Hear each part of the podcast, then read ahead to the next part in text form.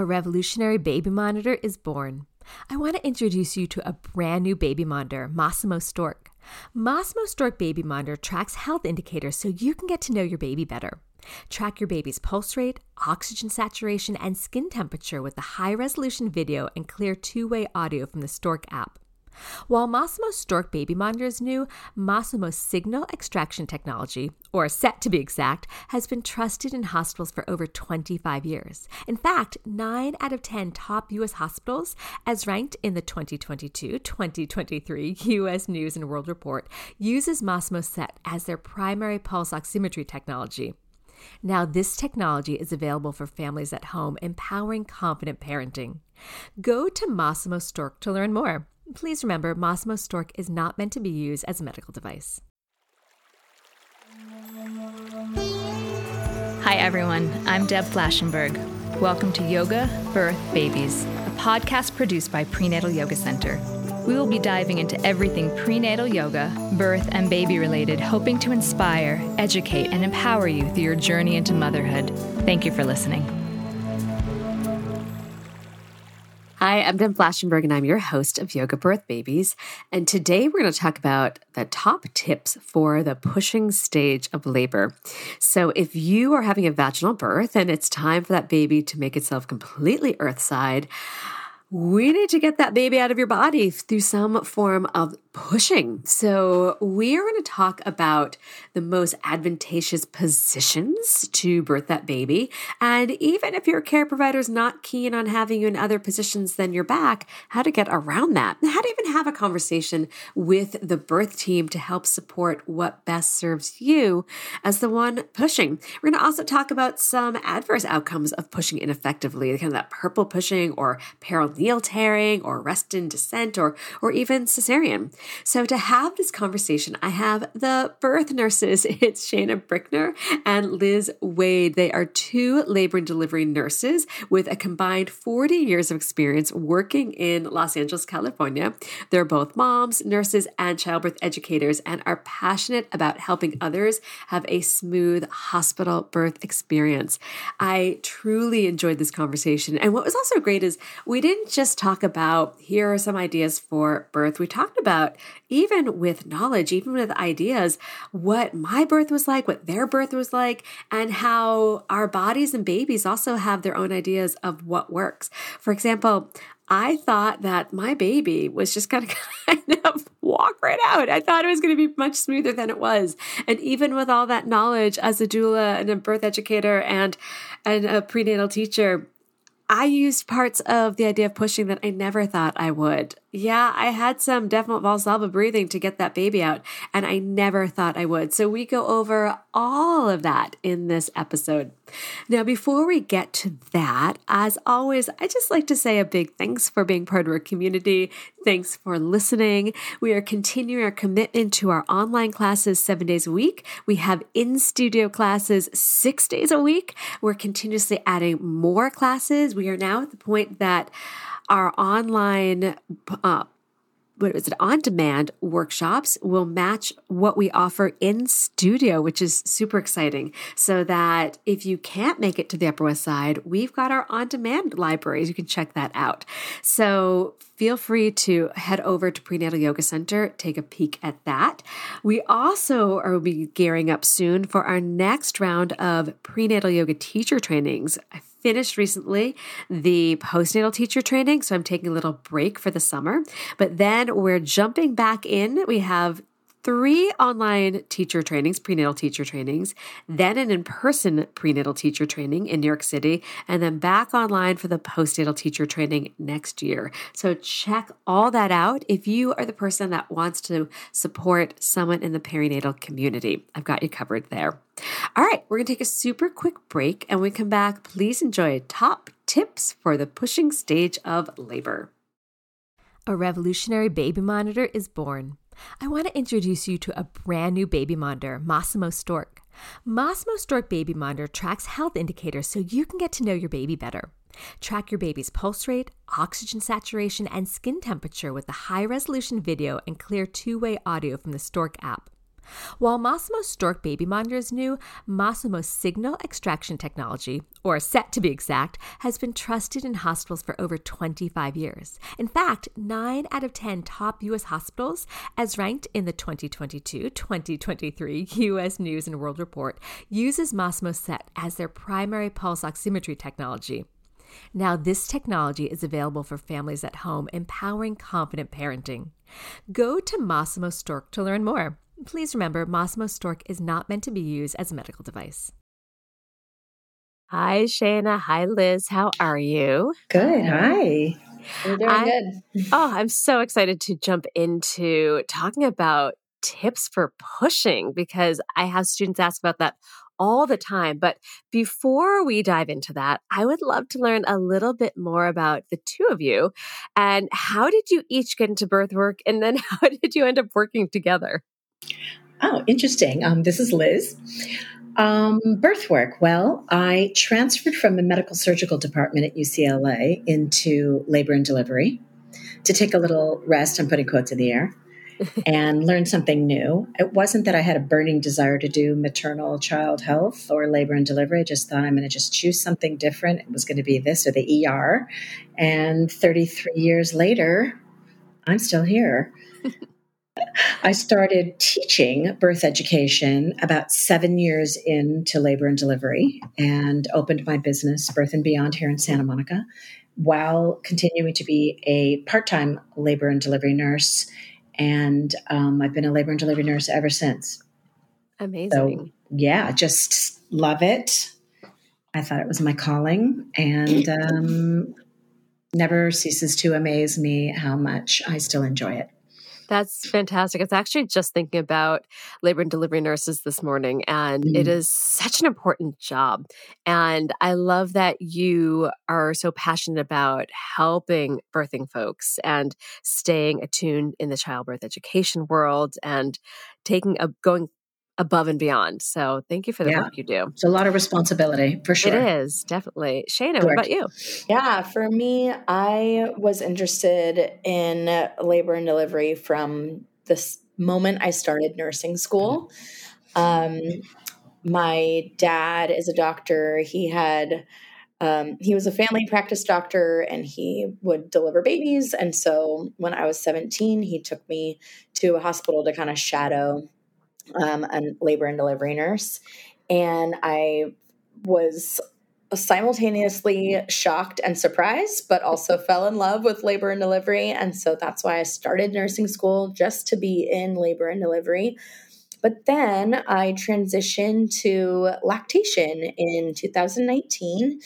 And so now um, I'm a lactation consultant and I left the hospital setting. But that's where Liz and I met. We met um, at the hospital where we both worked and where she still works. And I knew that she was teaching birth classes on the side. And I was like, I think I want to do that too. I want to help families before they even get to labor and delivery to know what to expect in the hospital setting for labor and birth and to help ease the whole process make it a smooth process. So we take out all the fear we take out all the um, wondering you know what's going to happen to me and how is this going to work in my body? So i knew that liz was doing that. I kind of asked her to mentor me in a sense. And so uh, at the same time that I started my lactation training, I started my business Preparented, where I do uh, birth classes and newborn classes and breastfeeding classes. So we kind of just our worlds meshed together, and then we started our podcast, and the rest is history. Amazing. All right, so let's dive into your top tips for pushing for labor. So, what do you typically see? I guess it's more for Liz because she's in the L and D room. What do you typically see during the pushing stage that may not be the most advantageous or effective? You know, that's a great question. And as a labor nurse, when we get into the second stage pushing part, I remind my patients that there isn't a right or wrong way to deliver. Um, sometimes there's more than one voice in the room.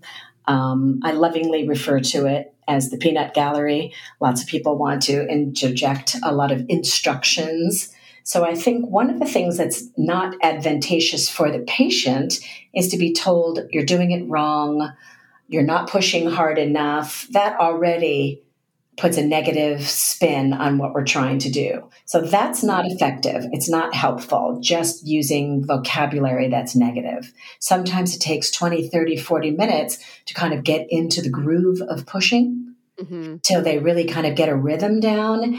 And then effectiveness depends on several factors, one being readiness. So if you're not ready, that means you don't have an urge. We often call it Ferguson's reflex. That's rectal pressure mm-hmm. or that expulsive, natural expulsive urge. If you don't have an epidural, then it's not productive to be pushing. Mm-hmm. So we want to make sure that we, um, sometimes there's a, something called a passive second stage, meaning fully dilated with no urge then the patient shouldn't be forced to push. So it's not advantageous or effective if there's no readiness, physical readiness. Now, some people do push really well just on sense memory, mm-hmm. right? We know how to push. We all go to the bathroom. Some women have already had a baby. They know what that feels like. And if they have an epidural, they may be in their brain and their body is following instructions. And that's great. People say, I don't feel like I'm pushing, but you are. So let's just mm-hmm. continue.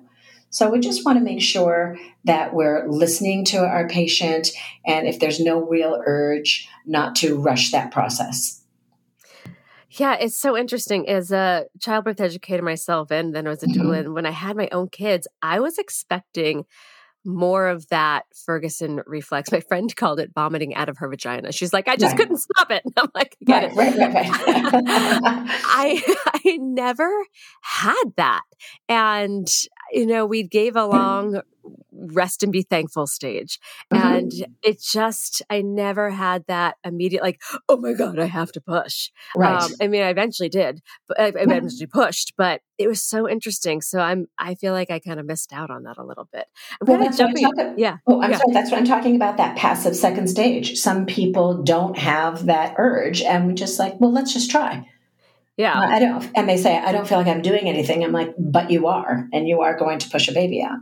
Yeah, it def- I definitely thought the pushing was looked different in my mm-hmm. mind mm-hmm. than the reality of it. Yes, absolutely. And, we, and I'd love actually. I'm going to jump a little bit ahead, but okay. the two of you both had babies, and mm-hmm. as I'm reflecting back on my own two birth stories mm-hmm. and how the pushing stage did not match what I had thought it would be. What mm-hmm. about the two of you having already, you know, been doing this work. Did you have a similar experience or was it kind of what you were expecting it to be? Well, Shaina and I had drastically different experiences. um, I had a um, easy pregnancy after you know some obligatory morning sickness in the first trimester, and then smooth. Come from a huge family. My grandmother on one side had ten kids.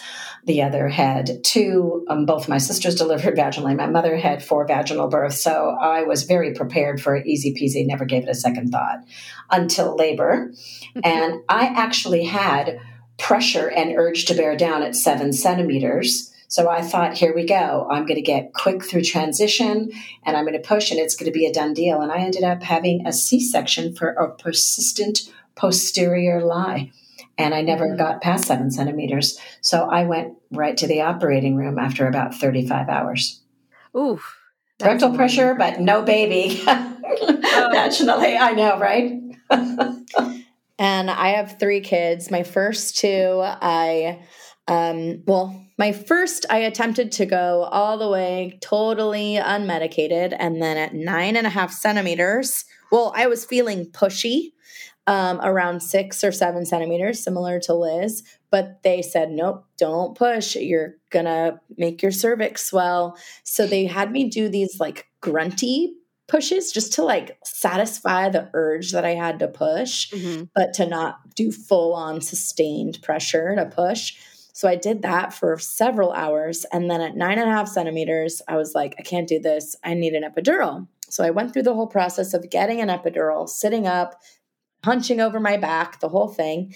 And they put in the epidural and it didn't work. Uh, it took like 20 to 30 minutes of sitting and, you know, getting the whole procedure done. And then i felt my left leg go a little bit tingly and warm. And they're like how do you feel? What's your pain level? And i was like it's a 10 out of 10 feels like there's a bowling ball in my butt. And i they get on my back they check me and they're like oh you're ready to push so um, I guess I did kind of do that one totally unmedicated, but I for sure felt like vomiting out of my vagina. I I call it uh, like you're on a runaway horse and it's just taking you along and you can't stop it. Mm. Um, or like you're dry heaving, but the opposite way because it's just coming and you can't stop it. And then with my second, um, that was totally an unmedicated hospital birth. And I didn't feel that um, fetal ejection reflex like I did mm. with my first. I just felt so much pressure and I couldn't even tell if I was pushing, but it was so fast. It was like less than 10 minutes and he was out. So I guess I kind of pushed. I don't know. Um, and then with my third, I had an epidural because I just wanted to see what that was like. And he was posterior. So he was a sunny side up, quote unquote. And I pushed for an hour and a half. I was in a million different positions. Ultimately, they used a vacuum to pull him out. I had done most of the work and they just did like a 30 second, not even 30 second, mm. a 10 second pull with the vacuum and he was out. But the along with being posterior, he also had a really short umbilical cord. So mm. every time I was pushing, um, they were seeing decels on the monitor, and everyone's freaking out. There's 10 people in the room, you know, the whole NICU team. And um, finally, he came out. But that was my hardest pushing stage. Um, and I attribute it to him being posterior. Yeah. Yep. But that's so interesting that out of the three of us, so many different experiences. So, it, what's great for the listener to realize is there is no one way to expect it. And even if you've had babies or teach this or been near babies, the body can have, you know, just such different experiences. All right. So thank you um, for sharing. I just get highlights. Tell yeah. us about yours. oh, so my first was very long. Um, mm-hmm. I pushed for about five hours with mm, him. Mm-hmm. And I know I really thought I would just kind of breathe him out. I did not. I did not breathe, just breathe him out. I we tried every position there was to do. I ended up, I think by pure exhaustion, I was on my side for a good part of the end, kind of like mm-hmm. passing out between pushes. And I do remember yelling down to my midwife, can't you just pull him out? Um, right. And she did ask, she's like, do you want me to cut an episiotomy? And I'm like, no, I don't. Um, so I think his head was asynclitic. So it took a yeah. bit to finally yeah. nudge him out. And I did what I thought I would not do. And we're going to talk about it later, but I had to use that Valsalva breathing. And yeah. I needed people to count which I never mm-hmm. thought. I'm like, I will just breathe this baby out. No one needs to count. But if I didn't have somebody counting, I would have pushed for maybe three counts. And I know that you do need to make a little more progress than that. so I needed them to talk me through that. That's now, great. for my second, it was like six minutes. I remember yeah. at one point I was in the shower, they got me back to the bed and I laid down and I literally yelled, I think something's coming out. Now the bag of water hadn't broken, so it was the bag first and then it broke and she was out and like I don't even really remember pushing. It was like two Fantastic. contractions. Amazing. I know. Fantastic. So very different. And it's funny because the kids are kind of the same. My daughter will be like, I will do anything to help you. And my son's like, How hard can I make this? So, so it started at birth. well, that's great. That is great. So, yeah. So again, just for the listener, it's just so nice to hear that even with certain intentions and ideas, pushing can show up in so many ways. And as we've even discussed, it has a lot to do. Is it a short cord? Is it the baby's head position? You know, there's mm-hmm. so much. So let's circle back to we talked about advantageous positions, effective pushing, but what have you seen? What are some of the adverse outcomes you've seen from pushing ineffectively? Well, now we get into a few of my little pet peeves regarding yeah. pushing. Let's so, jump in. one of the issues surrounding ineffective pushing and adverse outcomes is vaginal or pelvic floor injury. Mm. Um, when I see a patient, um, if I take over a patient and she has a terribly swollen perineum or is bleeding and no sign of delivery in sight, I consider this an injury. And this is an injury caused by overzealous labor nurses, midwives, and obstetricians when they're doing overactive perineal stretching. There is no mm. evidence that this vigorous perineal stretching shortens the second stage. Um, sometimes a very um, gentle exam, some pelvic floor pressure through the vagina can help a patient locate that sweet spot where to push, right? Mm-hmm. But this prolonged, ineffective pushing contributes to hemorrhoids, to exhaustion, and the patient starts to feel defeated. Yeah. So the outcomes of pushing ineffectively are those things that if it's not helping, we need to switch it up and we may need to wait. Um, sometimes if a patient doesn't have an epidural, she may need permission to have one if she's pushing ineffectively or not able to push because she's too distracted by the discomfort. Um, maybe take a rest. Mm-hmm. And if she doesn't want an epidural, that's fine, but we need to uh, change up the routine to help minimize pelvic floor injury, exhaustion. Yeah. Yeah. Another thing is nerve injury in the legs. So when mm, someone's in lithotomy position, they're on their back, and then we say, put your knees back as far as you can, like towards your ears. And we're stretching their legs out to the side, their knees out to the side, and we're pushing them back towards their ears. Mm-hmm. There, we're probably, and let's assume they have an epidural and so they're numb they can't feel uh, their legs we're probably overextending their natural range of motion and mm-hmm. causing Absolutely. nerve injury. So also labral tears. I've had students come back from from having their knees pushed back too much and labral tears in their hips. I, I completely agree. Absolutely, labrum. Um, like again, the the perineal nerve injury, pelvic floor injury, symphysis uh, pubis injury. I've had a couple of patients over a couple of decades end up in orthopedic, a large orthopedic surgery, literally putting a plate on the symphysis bone because there's been oh, full geez. separation. Oh, yeah, this is overzealous. Uh, people start pushing on my patient's knees. I am constantly saying, please ease up, please ease up, please stop. Or mm-hmm. I prefer a closed kneed position. Obviously, we want to open yes. the pelvic. You, you'd be surprised how much uh, resistance I get to just good new literature um, about uh, more advantageous pushing positions. Yeah. Well, actually, I want to dip into that, but I actually tell my yeah. students for them to be the ones pulling their legs back because they're going to feel where mm-hmm. there's resistance, exactly, as opposed to somebody else yanking their knees back. And then let's start to talk about that position thing mm-hmm. because we, you know, I feel like it's now gotten a little more common idea of how the pelvic outlet works that when the yeah. when we're externally rotated which a lot of people are when their legs are being pushed back because the hips mm-hmm. are more flexible that way that we're yes. actually closing the outlet as opposed yes. to opening it we think we're opening it because it looks like you're stretching the muscle tissue but bone wise you're actually closing it exactly. and we know that internal rotation widens the sit bones. We also know on your back pushes the sacrum into the pelvis. So the I've had, correct. Yeah, so we're actually making the doorway smaller. Now, mm-hmm. I've had this I talk about this in prenatal yoga all the time and then I have students go to their care provider and say, "Okay, what are my pushing positions?" They'll be like, "Oh, you know, whatever works for you." But then there's a difference between pushing position and what the care provider considers catching the baby. And mm-hmm. they may be mm-hmm. very different. So, where the student feels like, cool, I talked to my care provider, we talked about making the most space, but how did I end up on my back? Right. So, how do you think we can talk to care providers about that? Okay, first, I want to make sure that everybody understands that most of your pushing is going to be done with your labor nurse. Okay.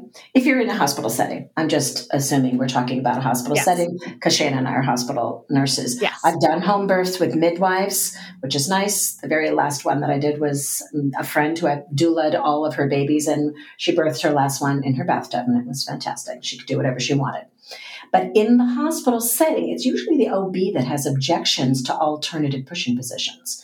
And what I interpret that as the provider is uncomfortable with other positions like hands and knees or side lying. The other thing is, I don't really like when I hear language like, well, I'm trying to talk my doctor into, or I'm trying to let my doctor know that I want to.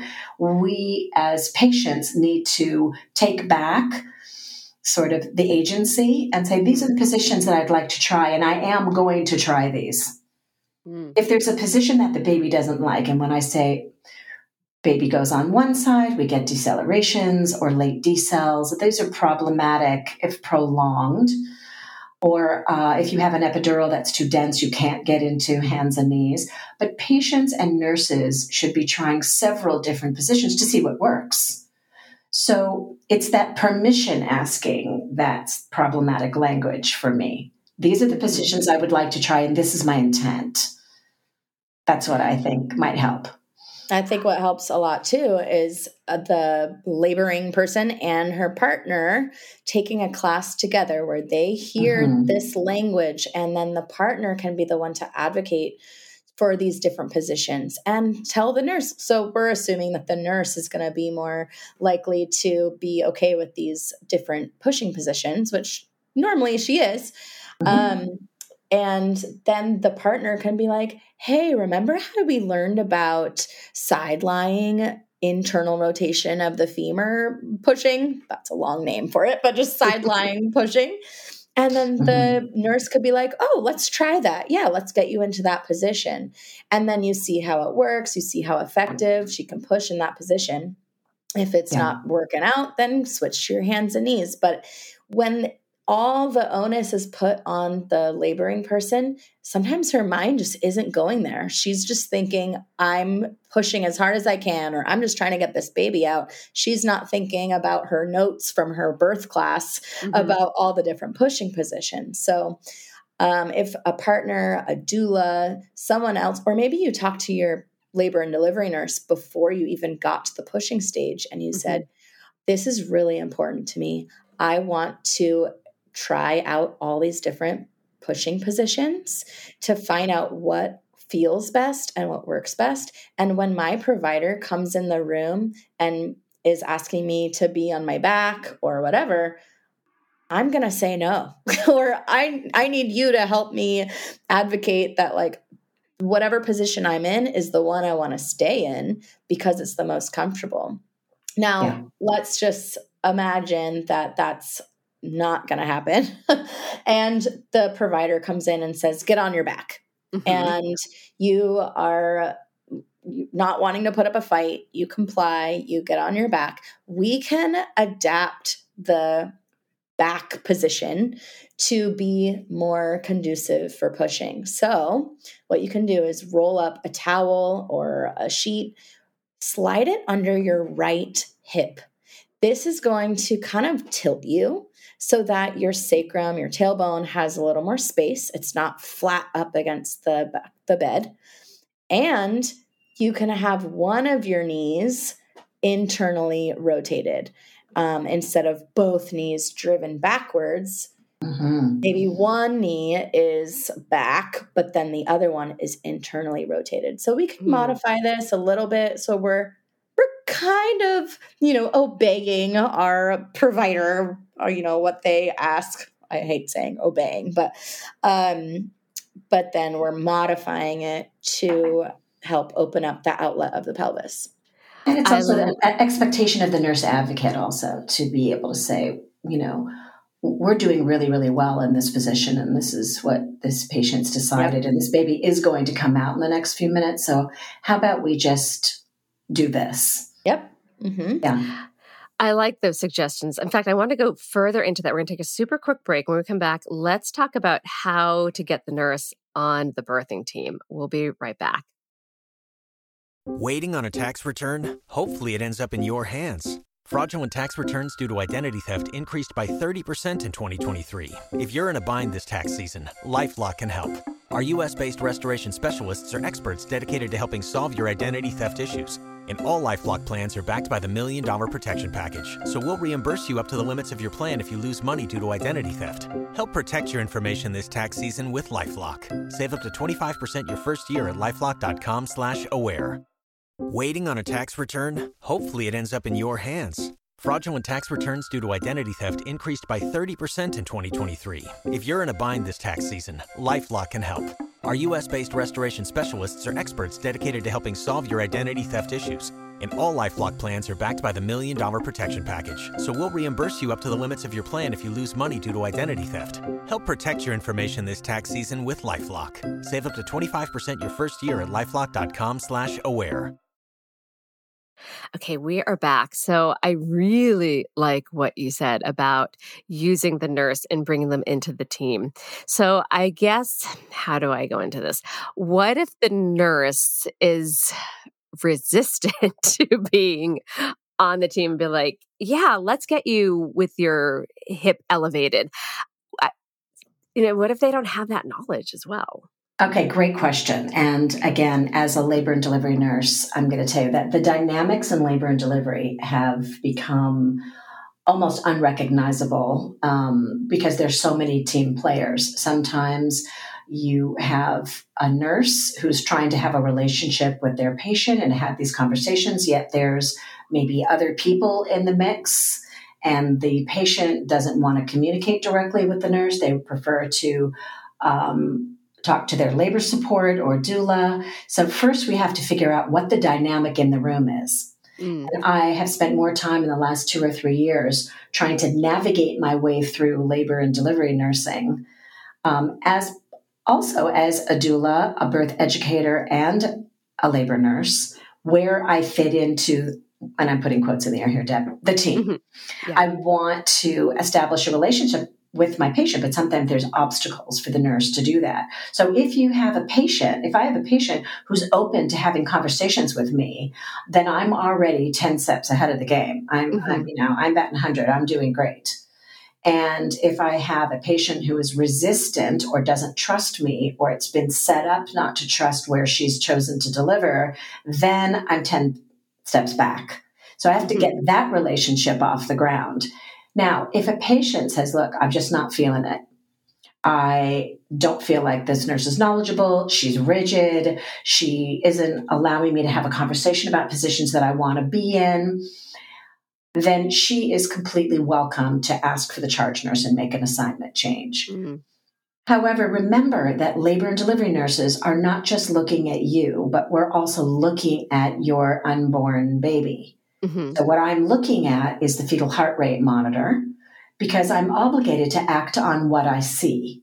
So, if there's a position that my patient is in that the baby is reacting to negatively per hospital, okay, let's keep in mind, I understand we're talking about institutionalized birth, then my suggestion is going to be to do something to try to alleviate that problem. Mm-hmm. Right? So, there's that whole thing. So those are the three things. Do I have a relationship? Have I been allowed to have a relationship with my patient? Is the patient been very well educated on institutionalized birth and what I am doing as a labor nurse to deliver care for per my hospital's area standard of care? And is it just a total breakdown in communication with the nurse so those are the three things that we're up against mm-hmm. to try to you know get in there and maintain or even start a relationship with our patients mm-hmm. yeah. and then i liked what you were saying about using if the relationship is made and the laboring person feels like the nurse is on their team mm-hmm. then using the nurse to kind of sidestep the idea of that the care provider would be like, okay, get on your back. Mm-hmm. I, that, yeah. That's really, I like that. So let's also talk yeah. about then how to possibly sidestep Valsalva breathing because I get a lot. We mm-hmm. talk, so we teach a TA, a transverse abdominal toning in class, mm-hmm. and then mm-hmm. teach about how you can use your breath and your body to push baby out instead of just holding your breath and feeling like you're creating more tension in your face and neck yes. and pushing down. And so I've had students say, you know, I was all ready to do that breathing that I practiced for months in class, but my care provider wanted me to, and I understand intra-abdominal pressure. I get the idea of holding your breath, but mm-hmm. how does that conversation happen? And what if there is not space to have that conversation? I think Absolutely. there's like a, a mid, like a, a, you know, we could meet them halfway. So okay. um, instead of doing full on like breathing your baby out, I've found that you can kind of fake it like fake the the holding your breath and also fake the um, breathing your baby out by doing this middle way which is open glottis pushing. So you're you're taking a deep breath but you're tightening and you're imagining wrapping your abdominal muscles around your baby and you're holding all that pressure in your abdomen but you're the pressure isn't in your face. Your eyes aren't about to bust out of their head. And um, you are you're still keeping the the flow of air coming through your glottis but not like you're pursing your lips and blowing out. Like, yeah. Yeah. but you're I'll, I'll try to do a demonstration here but you take a deep breath. You tighten your abdomen. And now i could still let some air through my glottis, but I wasn't letting out the air completely until I reached the like eight to ten second mark um, yeah. of sustaining that pressure. So that's called open glottis pushing. That's what I teach all of my birth class clients um, in the hospital setting it's there's so much going on everybody's yelling at you push harder go go go and you feel this like intense pressure to um, to do exactly to do what well they're saying and, and to, yeah. yeah. exactly to perform and then you're doing exactly what you didn't want to do so it i think it requires again the partner is huge in this um, some patient advocate to say oh we practice this other kind of pushing instead of you yelling at at her or you know yelling at me can you can you be the counter or I'd like to be the counter and she's going to push this way. And I mean, the proof is in the pudding. When the nurse can see that it's working, then she's she's not going to scoff at it. She's not going to be like do it my way. She's going to see that what you're doing is actually effective. And um and we got rid of that Valsalva purple pushing where your face is, you know, all red. And, and it's purple. actually adding more tension. If we think about that, we yep. know that when there's tension in the mouth and the throat and the neck, it actually creates tension in the pelvic floor. There's a relationship yep. there. So if Absolutely. we can keep, I call it a soft face, like it, not even yeah. pursing the lips, because that's also tightening. So if we can have everything soft and mm. use the breath and use your core and use your belly, I, you know, a lot of people find that effective. Um, but again, not yeah. everyone. Like I, as I mentioned, like like I thought that's how I would push out, but I literally was like taking every ounce of effort to get that baby out. So we, I guess we never really know.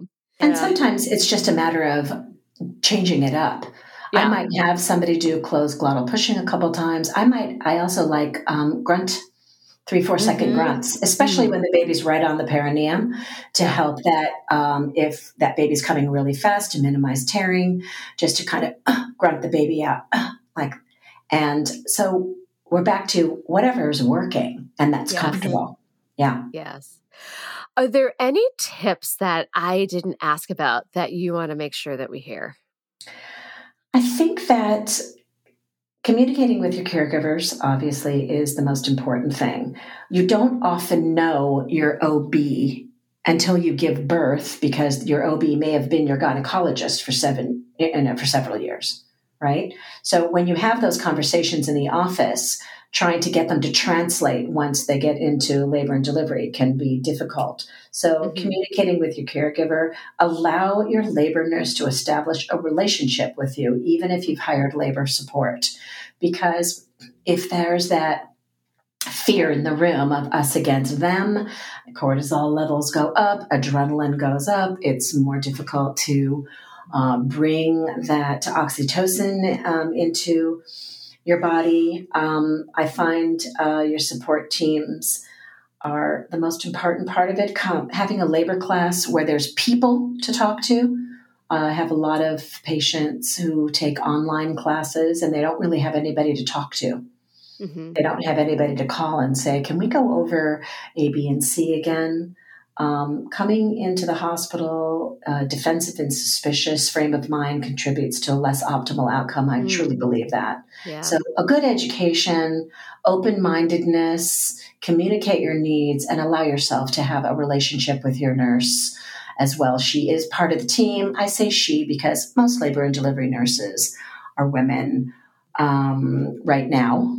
And, you know, there's more postpartum nurses who are coming in um, who are um, joining our team, which we love.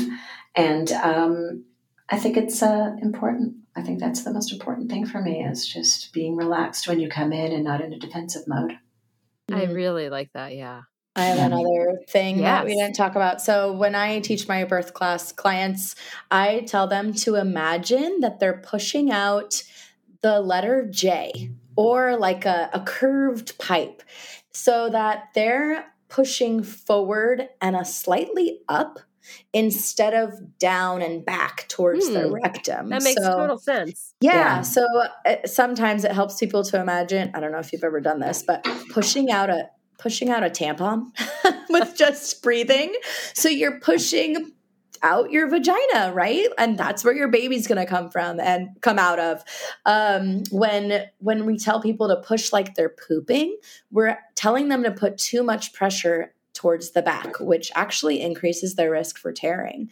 So when they can imagine that forward and front pushing, I think it helps reduce tearing as well as putting a warm, wet washcloth on their perineum while they're pushing mm-hmm. or doing some sitz baths starting at like 36, 37 weeks, doing a sitz bath for like 15 minutes once a day um, can help loosen up that tissue so that we don't even need to go to that intense stretching and you know perineal quote unquote massaging um, during the pushing stage so we have less tears, less lacerations in the perineum and the labia. I love that idea of pushing a tampon out instead of pooping it. I love that. I also think I'd also be curious if you have less pelvic organ prolapse because mm-hmm. of the pushing more towards the back than the front. Right. But I, I did a, um, an interview with Dr. Rachel Reed. She's an Australian mm-hmm. midwife,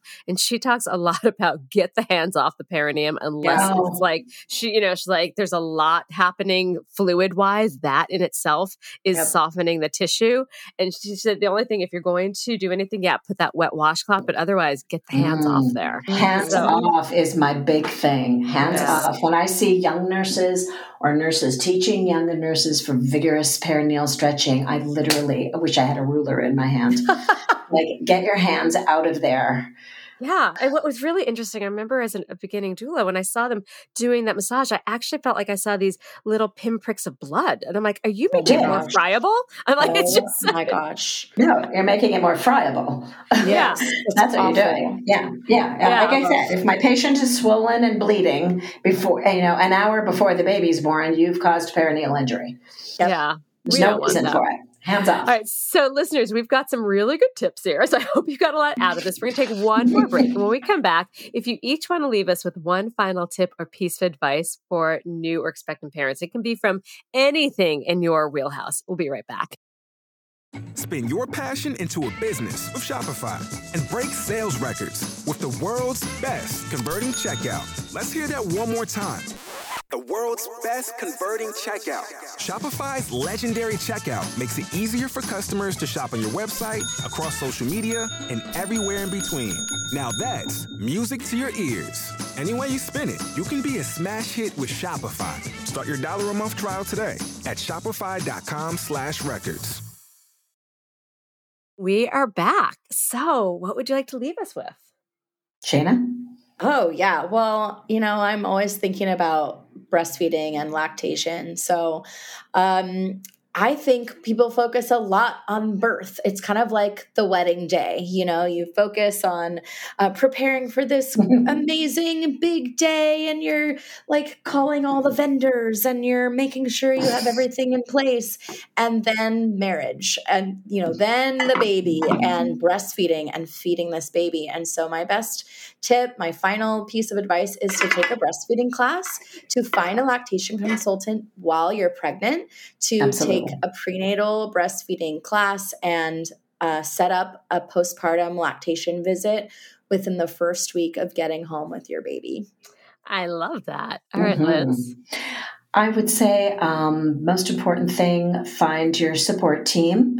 Um, make sure, if you can, possibly get a hospital birth based labor class if you're going to deliver in a hospital. I know people come in and they're very very surprised at how things are done even even when we're very very flexible. Lots of times i go in say whatever you want to do as long as i can monitor the baby a decent amount of time every half an hour i'm good. But um, i'm often very surprised at how little people know about the institution and it is. And whether that's good or bad being knowledgeable so you're not caught off guard. I think it's every birth educator and every doula's responsibility to make sure that your patient or client knows what's going to happen and it kind of alleviates the uh, alleviates the fear and that's the that's the most important thing to me. Amazing. Where can people find your work? I am at birthandbeyond.net. I do online Zoom classes, so I have people in different time zones, um, which is nice. So I don't have to be um, completely, uh, you know, just having patients in Los Angeles. Um, so I have sometimes clients. I only take four or five couples at a time. Uh, it's an online class, a full day intensive. Birthandbeyond.net.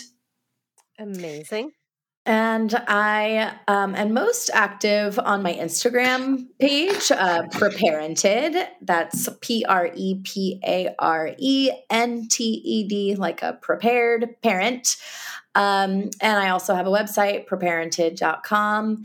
And that's where they can schedule a lactation visit or a class and see all of my um, services that I offer. But on Instagram, I like making videos and just free content. Um, but also for Liz and I, we have our podcast called The Birth Nurses, and we'd love for you guys to take a listen to what we have to share over there too. Thank yeah. you so much. I really enjoyed this conversation. I think the pushing stage is something people don't often think about and you gave right. some wonderful tips because it is it's a big deal at the end. You gotta, get that baby out. So thank you. thank Our you pleasure. so much. Really enjoyed it. Thanks. This has been an episode of Yoga Birth Babies, produced by Prenatal Yoga Center. You can catch us on Facebook, Twitter, Instagram, and Periscope. I'm Deb Flashenberg. Thanks for listening.